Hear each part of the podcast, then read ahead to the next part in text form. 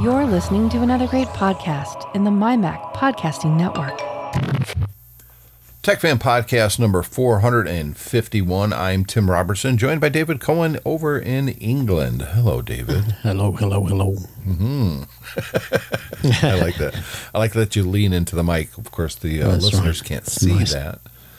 Nice and close. I can do that, too. But let's not do that the whole episode. I don't want to get anybody excited or anything.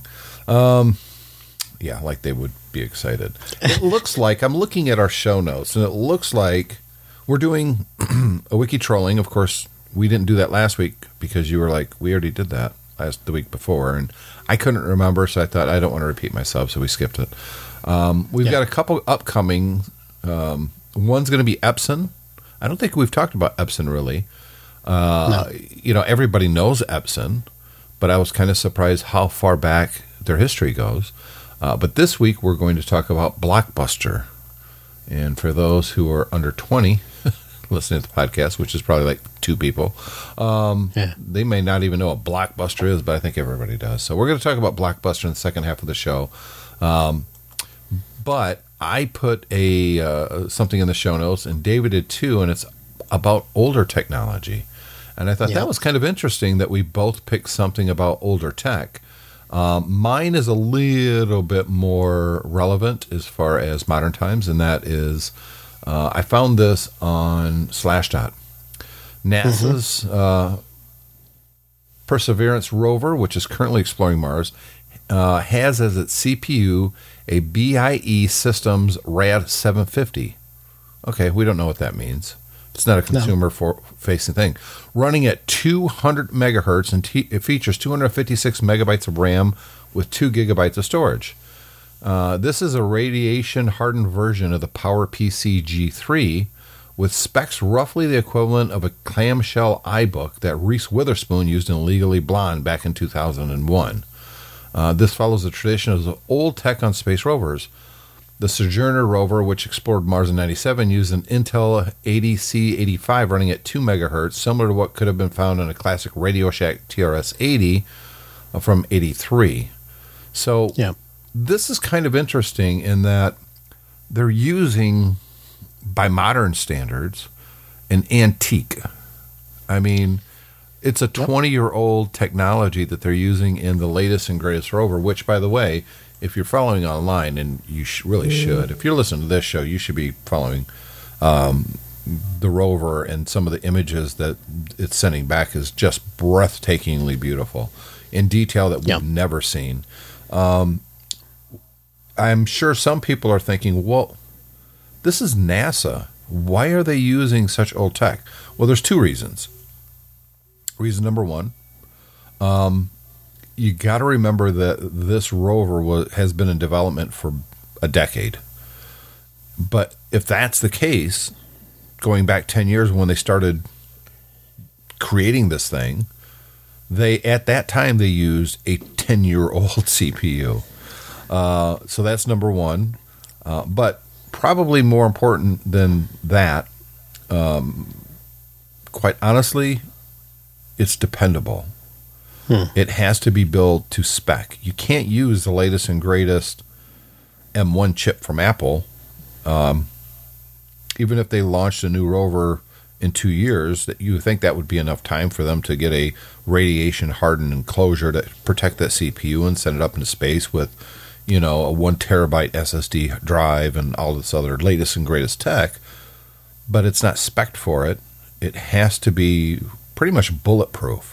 You got to remember, these things are flying millions of miles through space, completely exposed to raw radiation.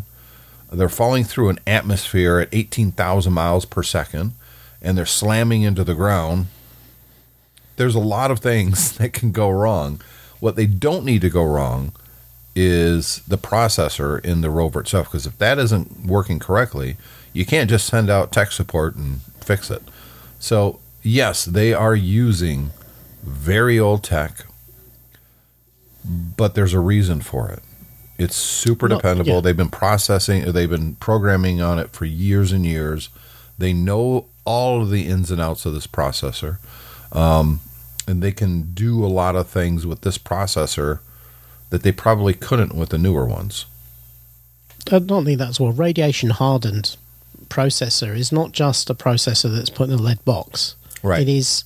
The radiation hardening is built right into the processor, so correct. They re-architect the processor so that even if a high-energy cosmic ray or some other kind of radiation goes right through the processor, it continues to work. That means redundancy on the chip itself. It means making sure that the traces between the various different parts of the chip don't start generating electricity when radiation goes through them. It's a whole load more stuff than just... shielding it from radiation, because they could shield the computer, but the problem is that the shielding might fail. The box might split open when it hits the ground, and then they got to add a lot of cooling to keep that processor cool in a radiation in a closed environment. Exactly. So that draws more power, which is a problem because every milliwatt of power counts on something like the rover. Because you're either powering it by solar or you're taking the power source with you, and you want it to last as long as possible.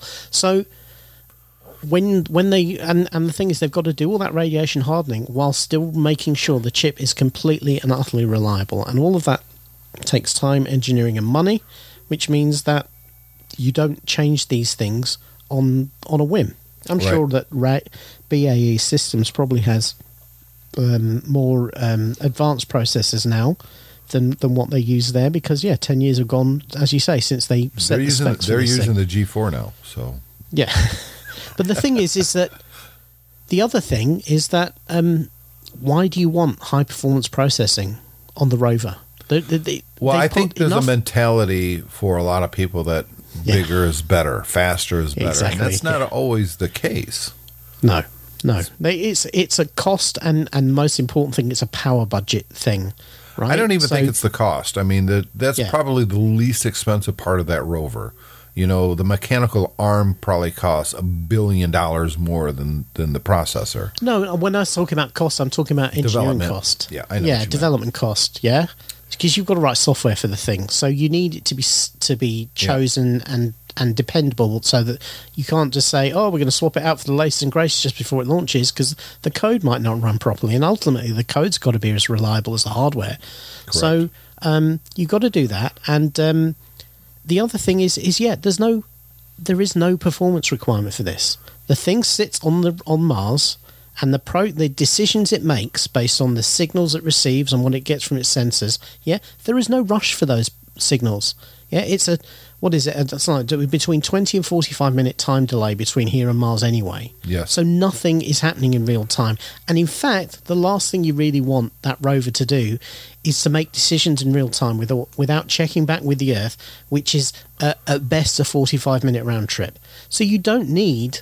you're not basically playing pole position with the thing on Mars. Yeah. David says pole position because if my mic is good enough that he can hear it, you guys may be hearing it here on the show. I've actually got pole position on the arcade machine running right now.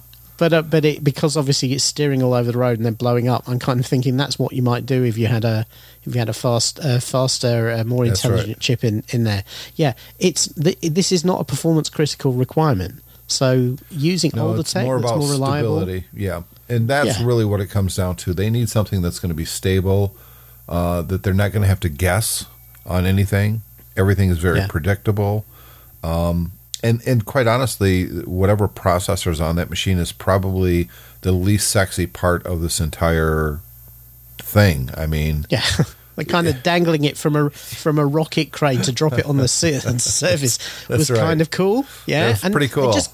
It just goes to show for all the people who are out there going, oh, God, those chips are ancient antiques.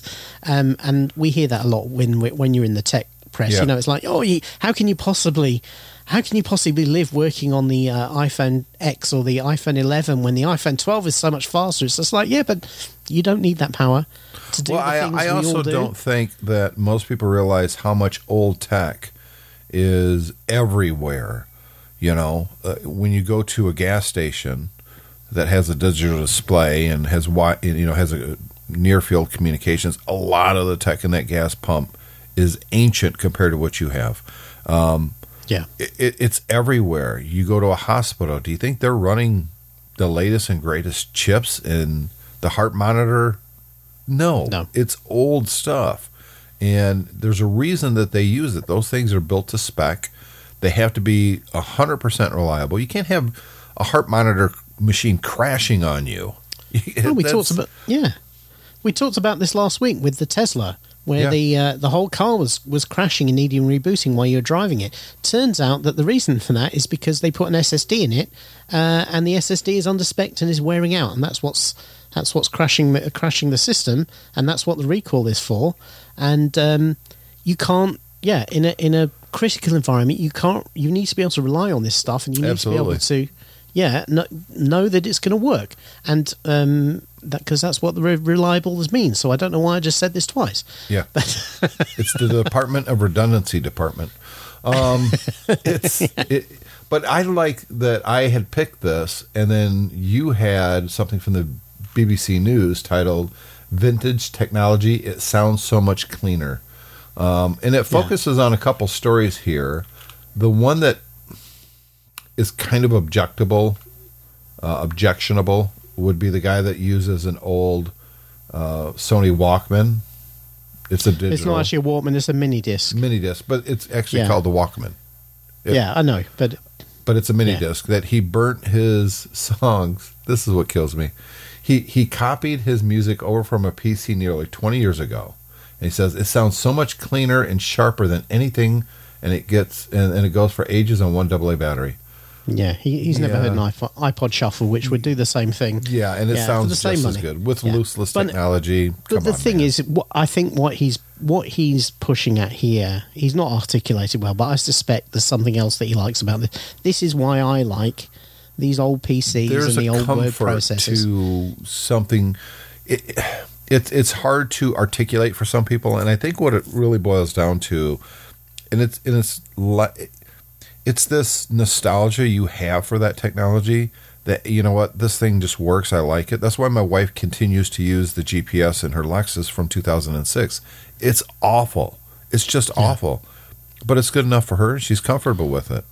There's also, and this particularly comes across with Sony gear, there's a mechanical feel to some old equipment that is very satisfying. Oh, no question. Which you don't get with modern. I mean, we're always complaining all the time that modern smartphones, they're just slabs of glass. There's no innovation on them. The difference is this: with this old tech, everything you got was a different form factor. Some of it worked, some of it didn't, but it was often very satisfying to use because of the mechanicalness of it. I have these.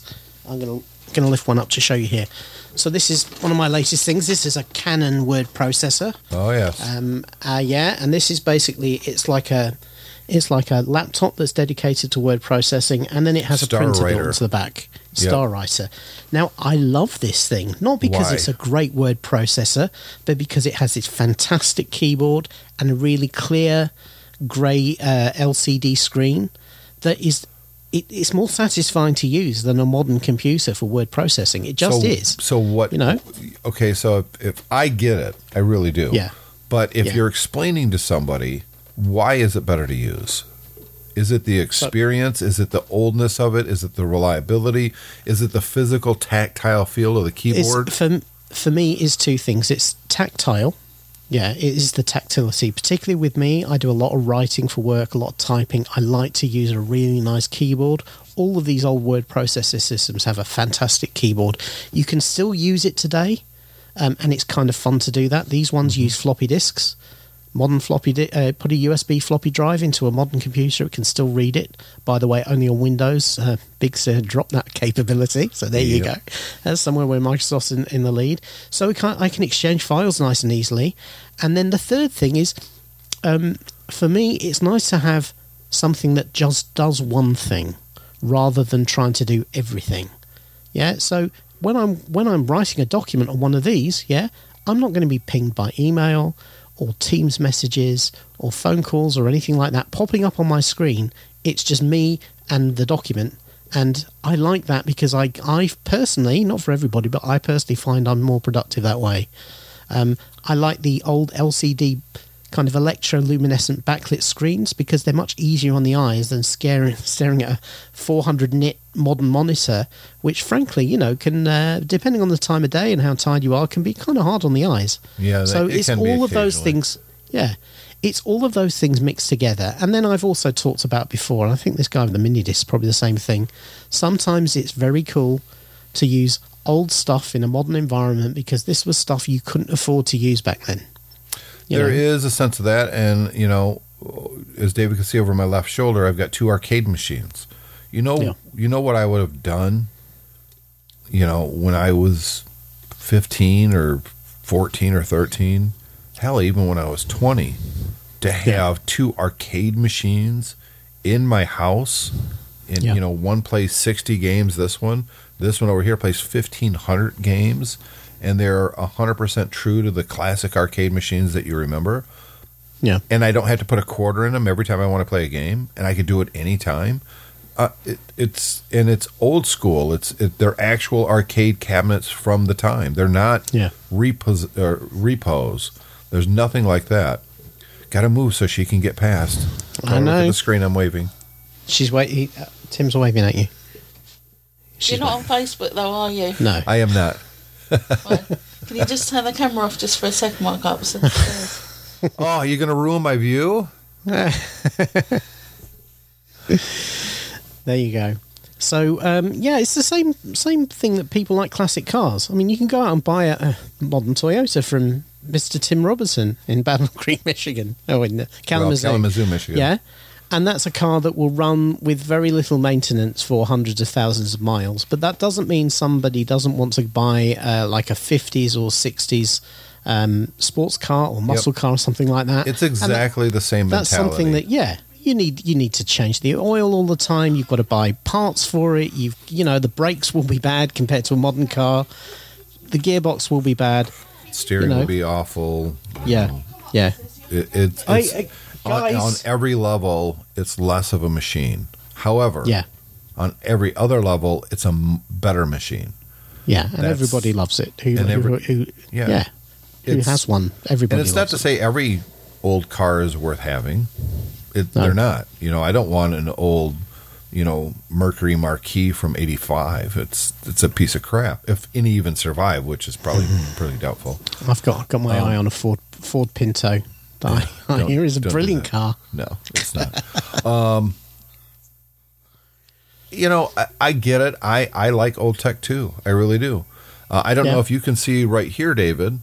I've got the original iPhone and the original iPod up on a shelf under LED to kind of highlight them. I think they're great. In fact, if I go this way, and I talked about this on the show, this right here was a handheld video game that I got. And it's just it's a LCD or LED. It's Space Invader clone. Space Invader. You know what? I had that exact game. Surprise, did you really? Surprise. Yeah. It sounds awful, by the way. Oh, I know. And there's no volume control. I turned it on this morning to play it. Everybody else is still sleeping right now. I had to turn it off right away because I was like, Jesus Christ. So anybody whoever remembers those old handheld games, there was one which had the big round plastic console. Yep. Where the screen was. And the screen was actually like a really small rectangular strip in the middle. Yes. But it had had targets and it kind of looks a bit like a radar. And that's the one. And I remember being given... Invaders from Space. Yeah. I remember... what is that? Epoch Electronics. Guys, you've really got to stop on the landing, please. So, if you look up that on eBay, you too can buy one for probably about $10. I think that's what I spent. No, I think unfortunately now you'll find the prices are going up. Well, people just heard I bought it, so yeah.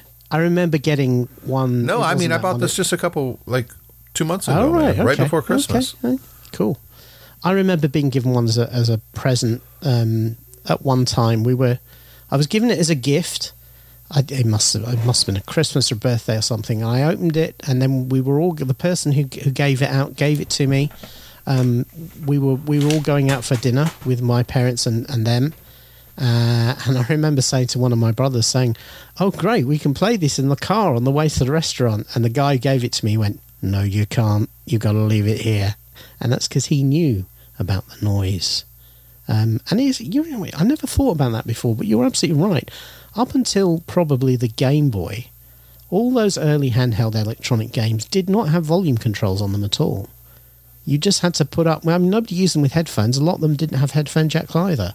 So you had to use them just with the noise they made. And I would imagine, as a parent, that was probably particularly irritating, particularly those, not very sonically pleasing beeps and boops, much like the pole position noise that you can probably still hear in Tim's background. If you listen very carefully, I'm watching his screen now, and when the car blows up, you hear the typical pole position noise, which is going to bring back memories for many of us, I think.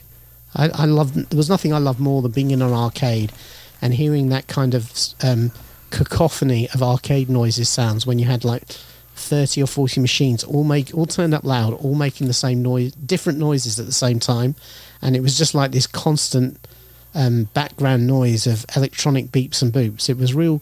It's probably more evocative of an arcade than even just seeing rows of arcade games. I would agree with you. We're very much creatures of not just sight but sound, maybe even more so from sound, which is why people like David and I keep going back to listen to 80s music, because you know it's nostalgia for us. It's funny actually. Yeah, I looked in on Alexander the other day, and he will listen to video game music while he's working. Yep, you know, Cole does the same thing. Yeah, music that's riffed off video game music as well. So these guys, very talented music guys, they will listen to a video game and then they'll kind of mix it together and then do their own stuff, and it becomes like video game music, but it's original. It's very good. You know, these old handheld video games. There was one that I never got, and I have a saved eBay search, and it was from Tomy Tronic, and it was a Pac-Man machine, handheld, and it was kind of this. It was round, but it was like a dome, and the screen itself is quite small. Oh, and it's that was the yellow one, yeah. That was the yellow one, yeah. Yeah, I remember it. And I just haven't found one in good enough shape for the price I'm willing to pay. I'm going to get one eventually. Yeah. It's just called Tomy Pac-Man. It looks like it was licensed. Yes. And it does. The reason it's cool is because it kind of looks like Pac-Man. It has the screen is where the eyes would be. Yeah. Yep. And then there's a 4-way button pad underneath that. That is what you use to control Pac-Man. It's one of those LCD ones. It's not. It's bad gameplay. It just is. Yeah.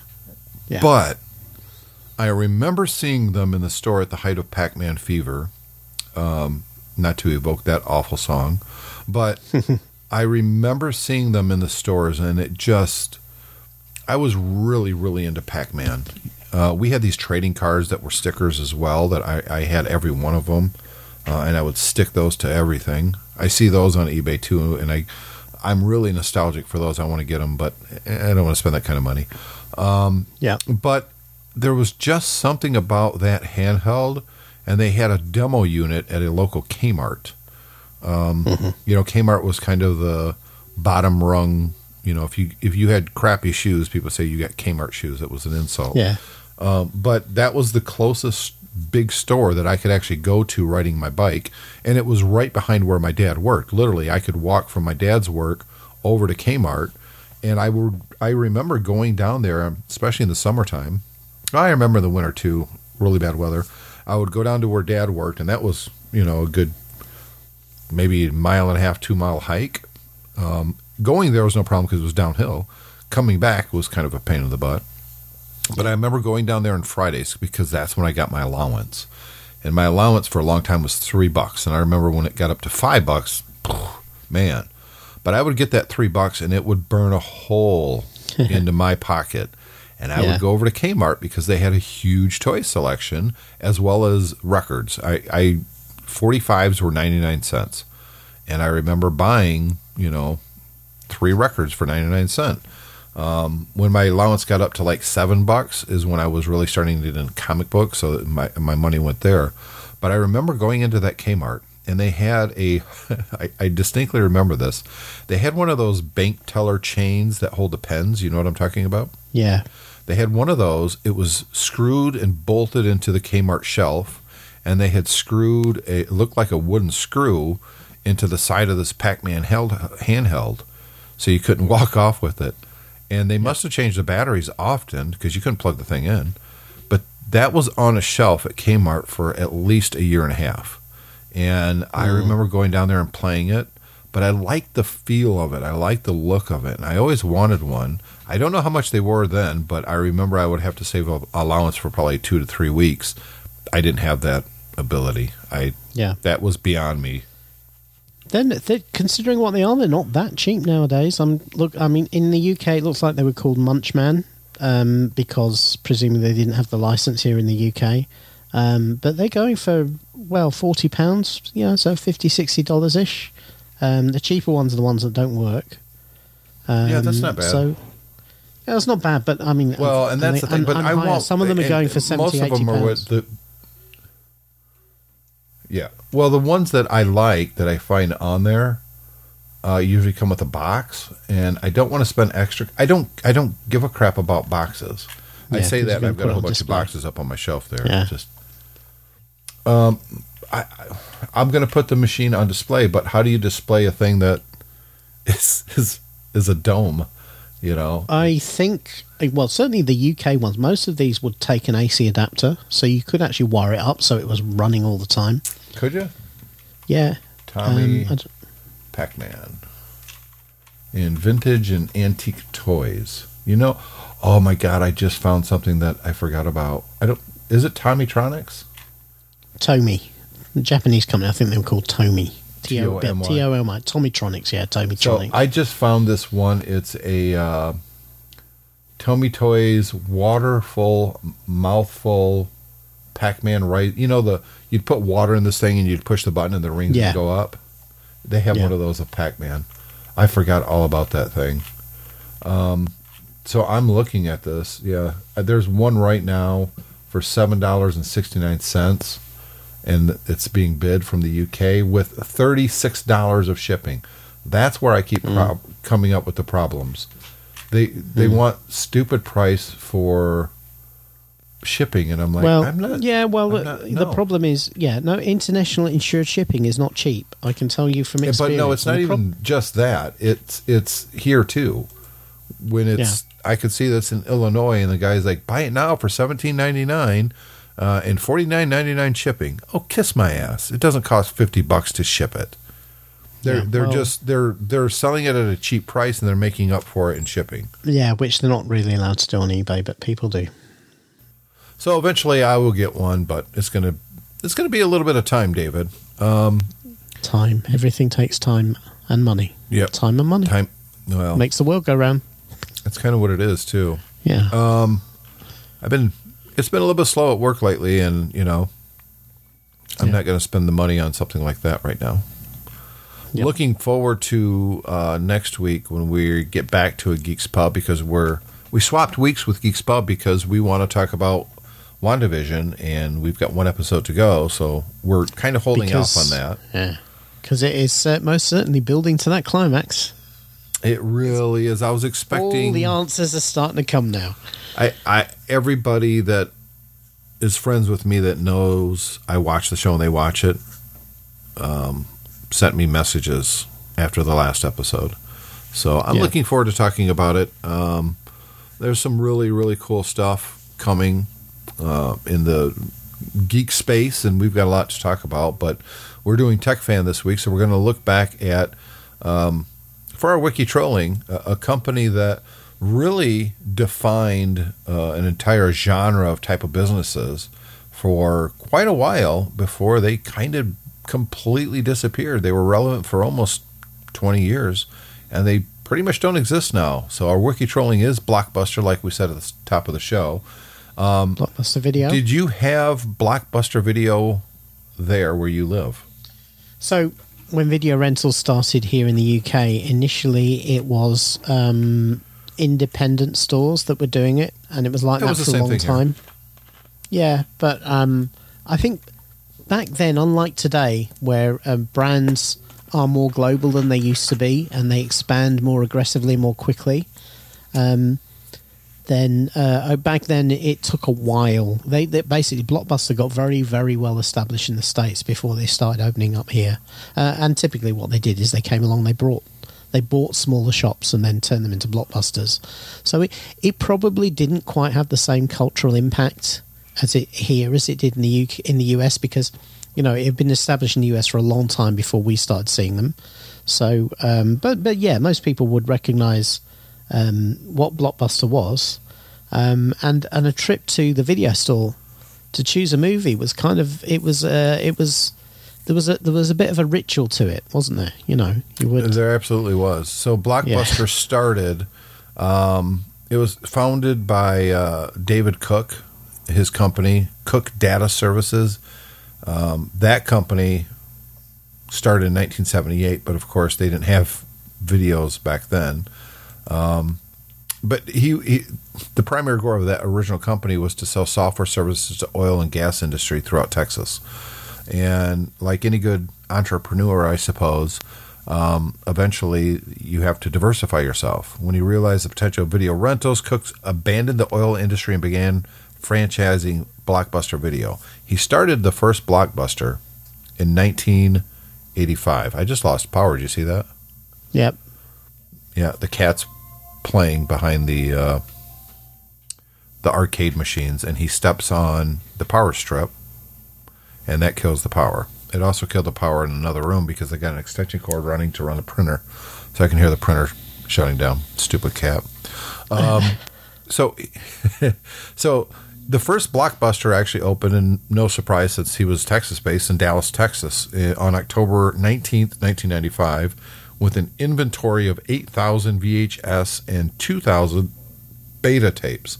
So you got to remember, in 85, VHS had pretty much won at that point, but beta was still out there and enough that Blockbuster was carrying them. Yeah.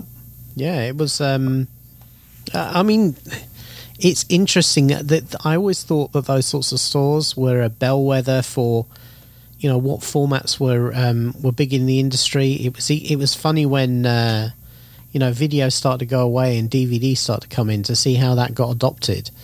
And yeah, definitely we all remember anybody who was into video in those days remembered the format wars. Though, to be honest with you, I mean, once Betamax started to die, it went pretty quick. It went really, quick. It really spiraled down very quickly. It was only a few years after that if you went to Blockbuster, you would find Betamax tapes, you know, for $1 or something in a basket by the counter. Them. Yeah, yeah. And the funny thing is, the Sony Betamax format was actually superior in video and audio quality than VHS. Yeah. It wasn't even close. But do you know why VHS won? Well, I've always presumed it's because the Betamax, Sony being Sony, that the Betamax hardware was more expensive than the VHS stuff, and it wasn't licensable. Only Sony could make it. Nope, that is not the reason. Okay. A reason that most people don't ever talk about because it's kind of uncomfortable was that the porn industry used the VHS. All right, fair enough. Because you remember before, when it was smaller mom and pop video rental places, there was always that curtain or that door or that half door. In Britain, it was always the top shelves. Mm-hmm. The top shelves, because we had pornographic magazines on the newsstands in the 70s and the 80s as well, and they were always on the top shelf. And the reason for that being that kids couldn't reach them. Same here. Yep. So video kind of went the same way. And if you got a video, even if it was not necessarily explicitly pornographic, because you can almost tell the covers, but there was an awful lot of kind of low-rent horror movies that were kind of softcore as well. And so sometimes you'd try and, you know, people would try and fool their parents into saying, oh, I'll rent this, thinking it would, you know, making their parents think it was just a horror movie, when in fact it was, you know, those sorts of films. You sound like you're talking from experience there, David. No, just, I had a friend. Yeah, that's right. You know, asking for a friend. The problem with the whole the porn VHS tapes was almost the walk of shame up to the counter with that tape, especially if it was a pretty girl that was at the counter. If it was a pretty girl, I am not renting a porn video. It's not happening, no matter what. It's just nope. I guess I'm renting Beverly Hills Cop 2 again. Because you can't just walk in there, see who's working, and walk out, because then they totally know. So how did that work in Blockbuster? Did they have a separate section, or did they just not do them? No, they didn't do them. No. I want to say maybe the very beginning they may have, but by the time we got a Blockbuster here, and I remember it was a big deal when Blockbuster came, there was no adult films, if you will, and that actually helped the smaller, rental places, because their focus became less of the latest and greatest blockbusters, because a small business might have 5 copies of Beverly Hills Cop 2, whereas Blockbuster is going to have 100 copies of it. So if you actually want to see it, that was always the thing. Yeah, I remember when a video was launched, because obviously back then there was a big delay between it coming out on video as versus being in the cinema. So when a big movie came out, you go into Blockbuster and there would be like a whole section of the store that just had loads and loads of boxes of that one movie. And then what would happen is usually every week you would get like one, maybe 2 big movies come out in 1 week. Yeah. And the whole shelf would be that 1 or 2 movies. That's right. And then over the weeks, the numbers of copies would reduce, and then eventually you get to the point where there's probably only moves off the main shelf and it goes to the alphabetical order shelves. Yeah, and sometimes you could pick a copy up and take it to the counter, and they would give you the cassette, and then they would go and put the copy back because they actually had a whole load more in the back. Because obviously they kept them in. One of the things that here in Wikipedia it says is that because of his background in oil and gas and computing for oil and gas, that David Cook was an expert on big databases, and that gave him a real competitive advantage. Yeah. Yep. Yeah. That's kind of what he did to kind of see what people are viewing, and he built like a $6 million warehouse to supply all the stores. And at one point, for a while, Blockbuster was by far the biggest buyer of VHS. They had their own. They had their own boxes. You'd get that hard plastic shell, and the paper insert would say Blockbuster. Those things actually go for a little bit of money on eBay. You can buy them. It was a family thing. You'd go with your parents. Now, I was a little bit too old by the time Blockbuster came here, so I never did this. I would go by myself. But I remember taking my older girls towards the end of the 90s, early 2000s to Blockbuster. And, it would be like, okay, Brittany, you can pick out one movie. Rachel, you can pick out one movie. And then Julie and I would pick a movie that we wanted to watch. And at that point, though, it wasn't VCR, it was DVDs, and they would go pick out the movie. Sometimes they would want the same movie, so they would, decide we want this movie, but now we both have to decide the second movie. Sometimes they would pick their own movies, and invariably, if they did that, one of them didn't want to watch the other one. But then Julie and I would spend time going to the new releases and picking out which one we wanted to watch. And it was, a half-hour time at Blockbuster. Maybe you'd stop and get a pizza or something on the way home, and it would be the family evening. But that's the point. It was a family evening in that you were committing that time because you knew, because of the rental thing, you knew you had to return the video, so you watched it as soon as you got it home. Whereas nowadays with streaming, you don't do that. I mean, you had to say, right, shall we sit and watch a movie? But then you have to, you haven't already mentally set aside the time to watch the movie until you actually decide to sit down on the couch. Whereas before, as soon as you went to the video store, then you were kind of committed. You were going to be watching those movies because you'd rented them. Yeah, that's the movie you're watching. So it's a very different take than the way we watch movies nowadays. Of course, you mentioned there that by that time you were looking at DVDs. It was the rise of DVD that started to really bite into Blockbuster. Yeah. Because what happened was, it's a lot cheaper to send a flat disc in the mail than a VCR tape. And particularly without a box if it's in a cardboard sleeve. Exactly. Yeah. That was the rise of Netflix. A lot of people nowadays, like my kids, have no idea that Netflix didn't get their start in streaming. Hell, we were doing the MyMac podcast when Netflix was still doing, sending a disc in the mail. Yeah. Their whole thing was you jump on the website, You pick a couple of DVDs, return it whenever you want. There's no late fee. You would get those DVDs, but you couldn't get another one until you returned the other, right? That's, well, that so was the key thing. So you get the DVD, yeah. Yes. But there was a list, there was a curated list that they would say, hey, if you like this movie, you might like this movie too. And that was something new that you couldn't really do in a physical location like Blockbuster. And even though the founder's background was databases and stuff like that, that didn't translate to the physical stores. How do you say, hey, if you like this movie, I'm going to line up these 10 movies below it that you might also like? It doesn't really work that way. I seem to remember that Blockbuster's one of their defenses when that started with Netflix was, oh, well, you know, if you go and talk to a human in the store, you'll get far better opinions. Yeah, but the problem is most of the you said it before. Most of the people who worked in Blockbuster were minimum wage teenagers, and they didn't care. Very few. It wasn't like Clerks or what was that one where they where they sweded. Yeah, but there was another one where they recreated the movies for people for the movies they didn't have. Oh yeah, please. Yeah, you know the one rewind. I mean. Yeah, that's right. Yeah, exactly. So they were depicted as, you know.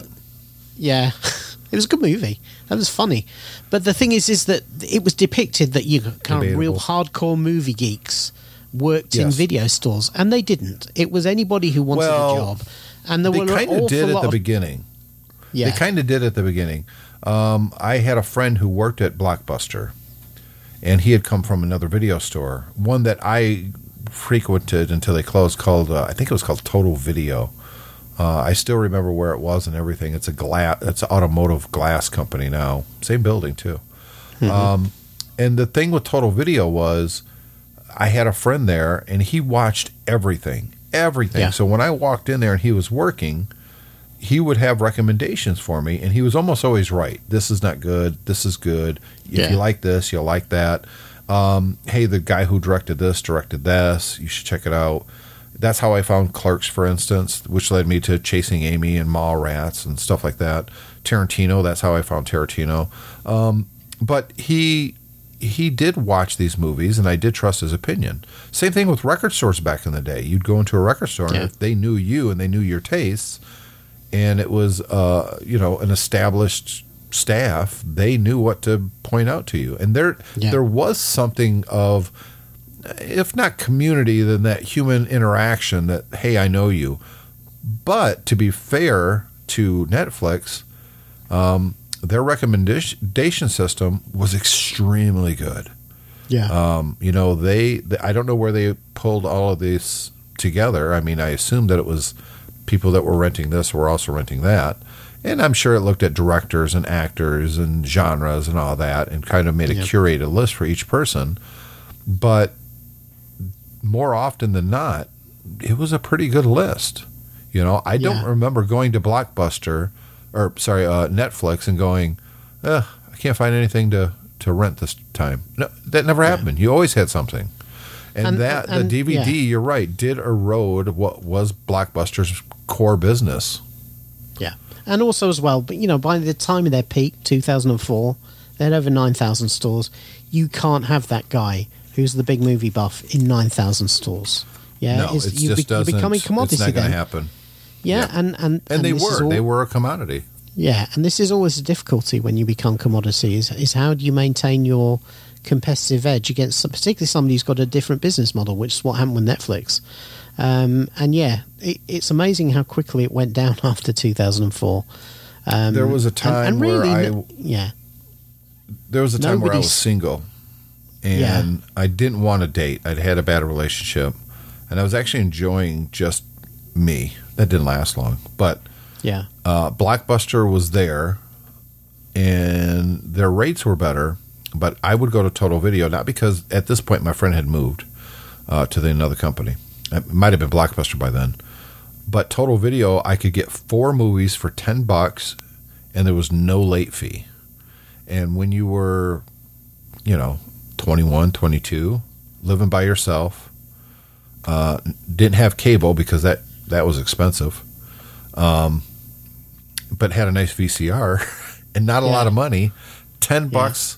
I would watch each movie usually twice because that was an entire week's worth of entertainment. You know, I sustained myself on, you know, Little Caesar's Pizza and their garlic bread sticks. And, you know, it was a horrible existence when you look back on it, but I loved it at the time. Yeah. You know, I got to watch any movie I wanted.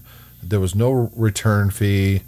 They had a decent enough selection. I wasn't always into the latest and greatest movies. I wanted to explore older stuff. I mean, I remember getting into a whole John Wayne kick at one point, watching all his movies, and they were always there. Nobody was renting those. Yeah.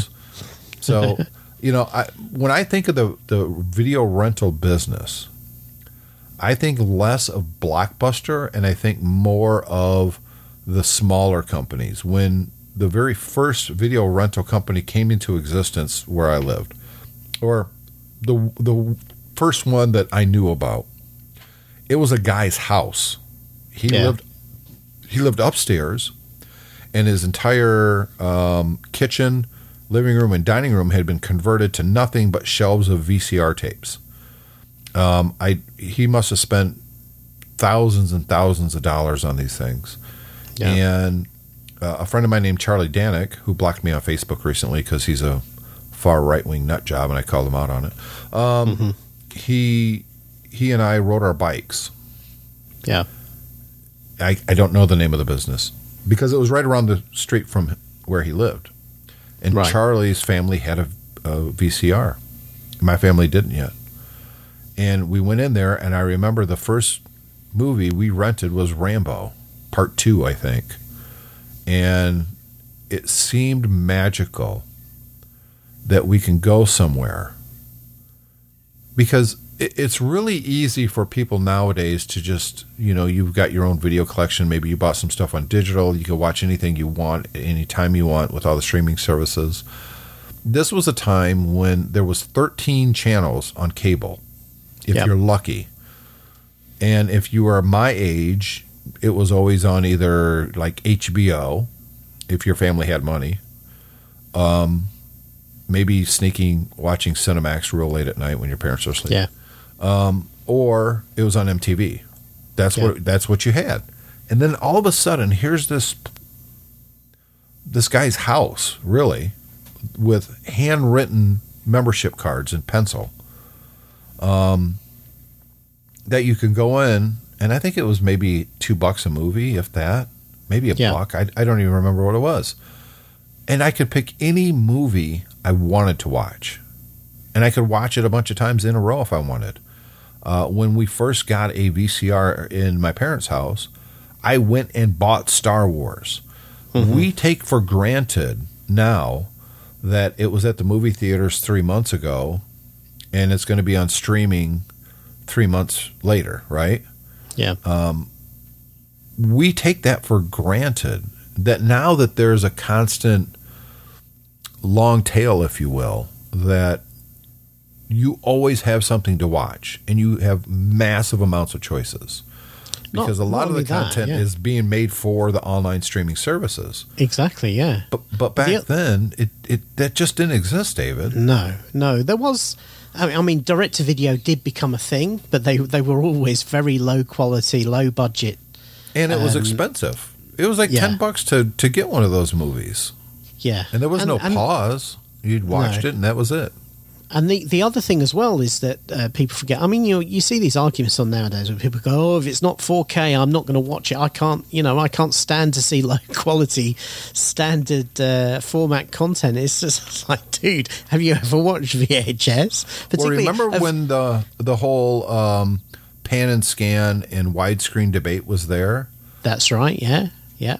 Yeah, so because the format of the movies wasn't 4:3, which is what you had on TV. It was 16:9. So the choice of the guy making the video was to either squeeze it down into a letterbox in the middle of the screen, so it's shown in the original ratio but it's smaller, or alternatively Paniscan, which was the world's worst idea.